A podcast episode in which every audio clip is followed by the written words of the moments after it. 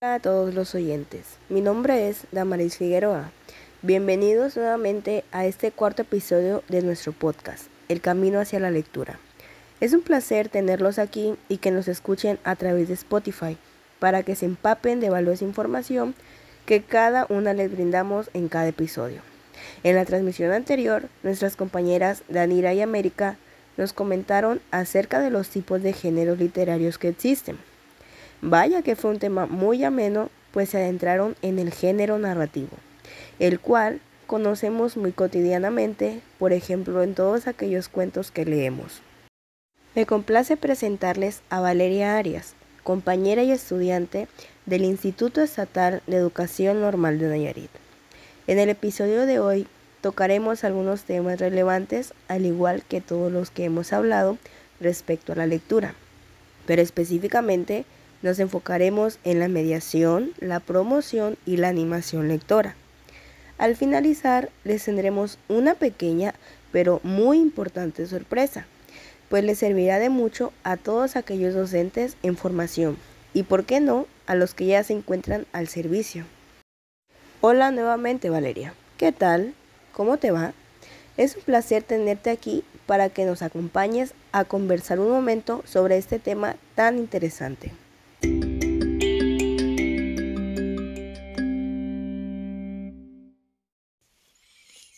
Hola, hola, es un gusto estar de nuevo aquí y feliz de poder charlar contigo de nuevo, Damaris.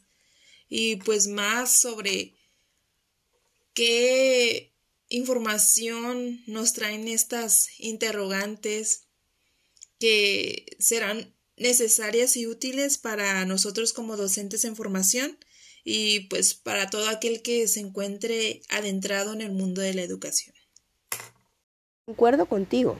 Aunque algunas personas no sean docentes o no se encuentren dentro del círculo educativo, considero que es bueno que conozcan un poco sobre qué es la mediación y cómo llevarla a cabo. Pues en toda familia existen hijos, sobrinos, primos, nietos o hermanos que van comenzando con su vida lectora y de esta manera pueden motivarlos a que sean unos grandes lectores. Ajá, exactamente a eso quiero llegar, Damaris.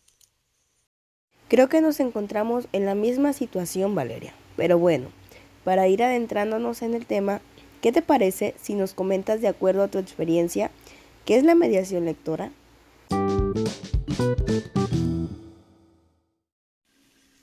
Bueno, para contextualizar la idea de la mediación lectora, pues esta se hace relación con la noción de ayudar al niño o al joven a progresar como lector.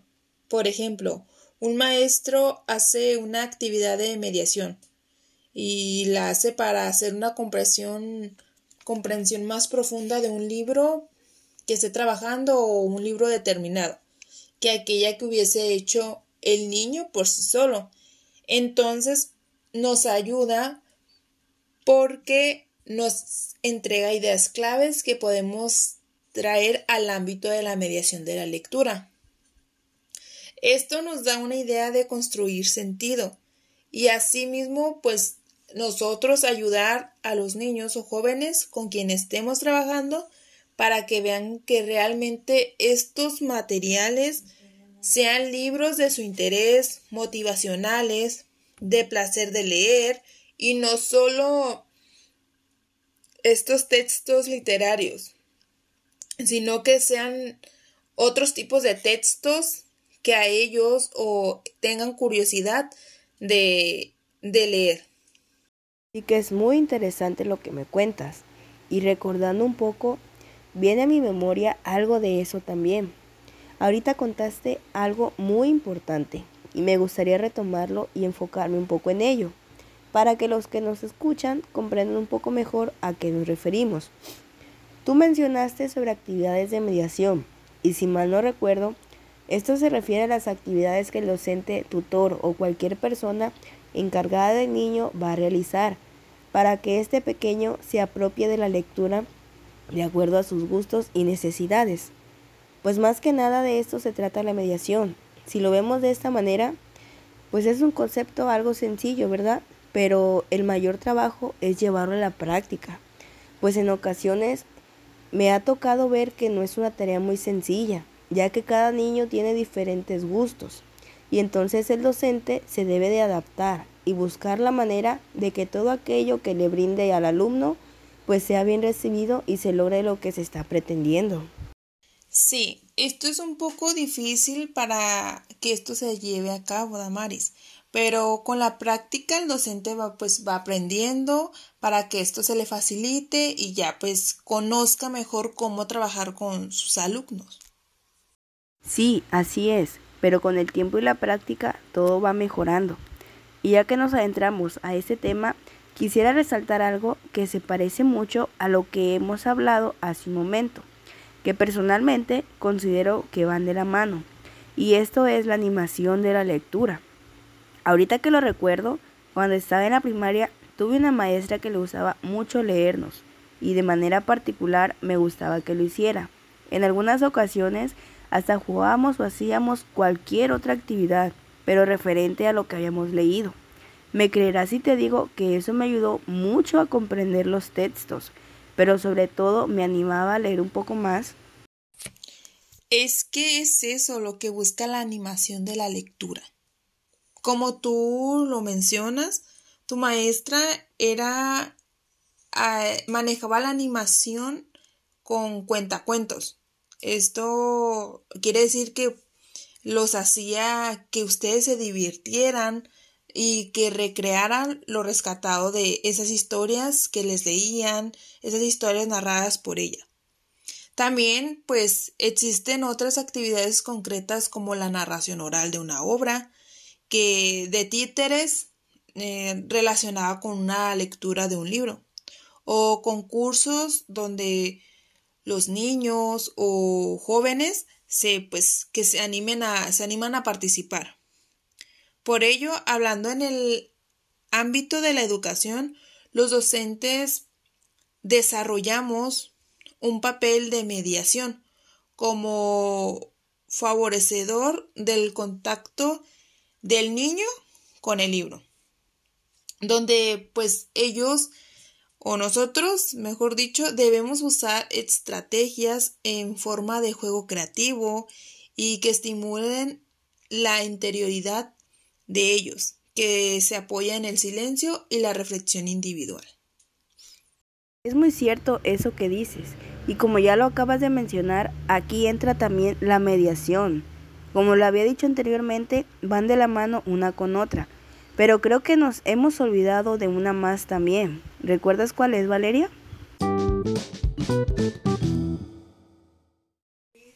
Sí, tanto la mediación y en la animación se involucra la promoción de la lectura, que pues vaya, esta se va encaminada a generar a través de acciones el gusto por la lectura. Esto no se trata solo de algo escolar, pues aquí pues ya entra la sociedad en general. Mm, un lector a través de ella tiene la construcción de nuevos conocimientos y generar cambios en el contexto. Es decir, el niño o el joven al momento de haber leído textos, ya sean informativos, científicos, literarios, entre otros, sean capaces de transformar el contenido de lo leído a nuevas ideas. Sí, es verdad esto que acabas de mencionar. Y si te fijas, es algo que a veces lo hacemos y no nos damos cuenta que estamos promocionando la lectura. Cuando leemos algo que llama nuestra atención y aprendimos de ello, buscamos brindarles información a alguien más. Y hasta lo invitamos a que lean más a fondo eso que hemos leído. También como ya lo mencionaste tú, entra la sociedad. Pues este ejemplo que mencionaste yo lo miraría como una promoción indirecta o informal, porque cuando se organiza la, la institución escolar junto a la sociedad para hacer actividades que promuevan, inviten a todos los niños o jóvenes o a cualquier persona a leer, ya la considero una promoción más formal, porque se toman en cuenta algunos aspectos más esenciales, pues para que la promoción que se va a realizar se lleve a cabo lo mejor posible. Y sabes, algo que me agrada de todo esto es que la sociedad se involucra, pues de esa manera puede generarse un mejor trabajo y se obtengan buenos resultados. Bueno, y pasando ya casi a la recta final de esta emisión, ¿recuerdas que al inicio les dije que les teníamos una pequeña sorpresa que les serviría de mucho? Pues Valeria y yo les hemos preparado a ustedes una pequeña lista de todo aquello que podemos hacer para fomentar la lectura en nuestros alumnitos y con cualquier otro niño en el que queramos fomentar esa práctica, aunque no olvidemos que incluso esto se puede hacer con los jóvenes o adultos. Lo primero que debemos hacer es dejar que el lector o en su caso el alumno escoja por sí mismo aquellos libros que sean de su interés, pues ¿quién va a leer algo que no le agrada, ¿verdad? Me imagino que nadie. Es por eso que este primer paso a eso se enfoca. Es dejar que el alumno tenga la iniciativa de escoger por gusto propio aquel libro que desea leer.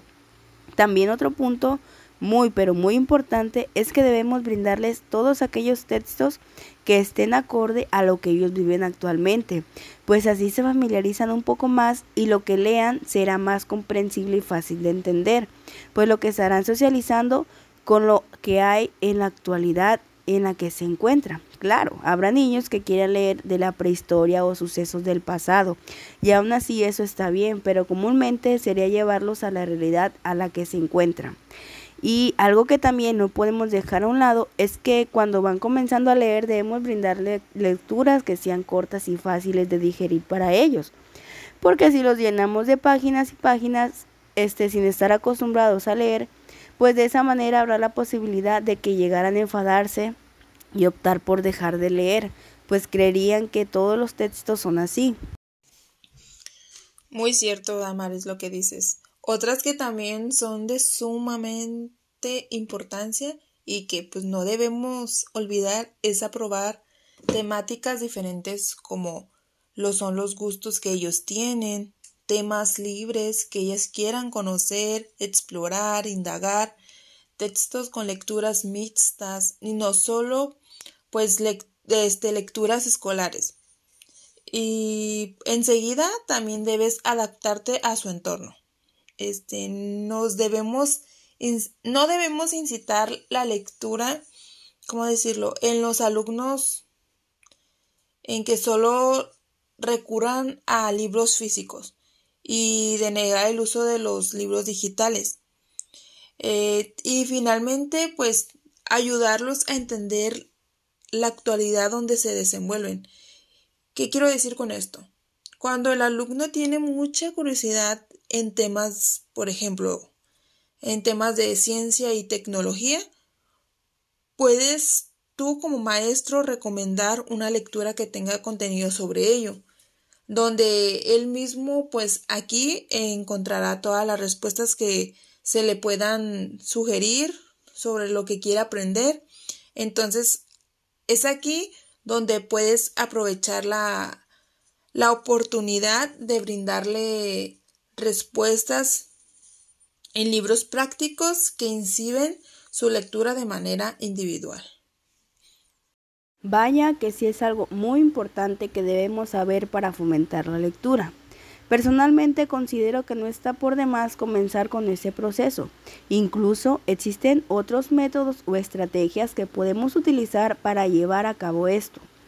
Bueno, en esta ocasión hemos llegado a la recta final esperando que les haya servido de bastante ayuda y sobre todo esta información les sea útil para fomentar con los pequeños del hogar.